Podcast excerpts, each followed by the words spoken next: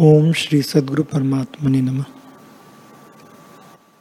श्री वशिष्ठ जी बोले, हे राम जी, जब जीव संतों के संग और सत शास्त्रों के विचार से विचार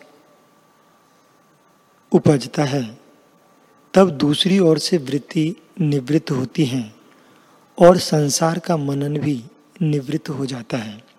तब विवेक रूपी बुद्धि उदय होती है और संसार में त्याग बुद्धि होती है, तथा दृष्टा आत्मा में अंगीकार बुद्धि होती है। दृष्टा पुरुष प्रकट होता है और दृश्य अदृश्यता को प्राप्त होता है। अर्थात दृष्टा के लक्ष्य से दृश्य को असत रूप जानता है। जब पुरुष ज्ञाता ज्ञ होता है, तब परम तत्व में जागता है और संसार की ओर से घन सुषुप्ति मृतक की नाई हो जाता है और संसार की ओर से वैराग्य, भोग में अभोग और रस में नीरस बुद्धि उपजती है। जब ऐसी बुद्धि होती है, तब मन अपनी सत्ता को त्याग कर आत्मरूप होता है। जैसे बर्फ़ का पुतला सूर्य के तेज से जल रूप हो जाता है। तैसे ही जब मन में संसार की सत्यता होती है, तब उस फूरने से जड़ रूप हो जाता है।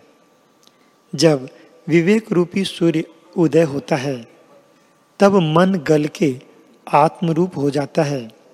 जैसे जब तक मरुस्थल में धूप होती है, तब तक वहाँ से मृग तृष्णा की नदी नष्ट नहीं होती। और जब वर्षा होती है, तब नष्ट हो जाती हैं। तैसे ही जब तक संसार की सत्यता होती है, तब तक मन नष्ट नहीं होता। और जब ज्ञान की वर्षा होती है, तब दृश्य सहित मन नष्ट हो जाता है। ही राम जी। संसार रूपी वासना के जाल में जीव रूपी पक्षी फंसे हैं। जब वैराग्य रूपी चूहा इसको कतरे, तब जीव निर्बंध हो। जैसे मलिन जल निर्मल होता है, तैसे ही वैराग्य के वश से जीव का स्वभाव निर्मल हो जाता है।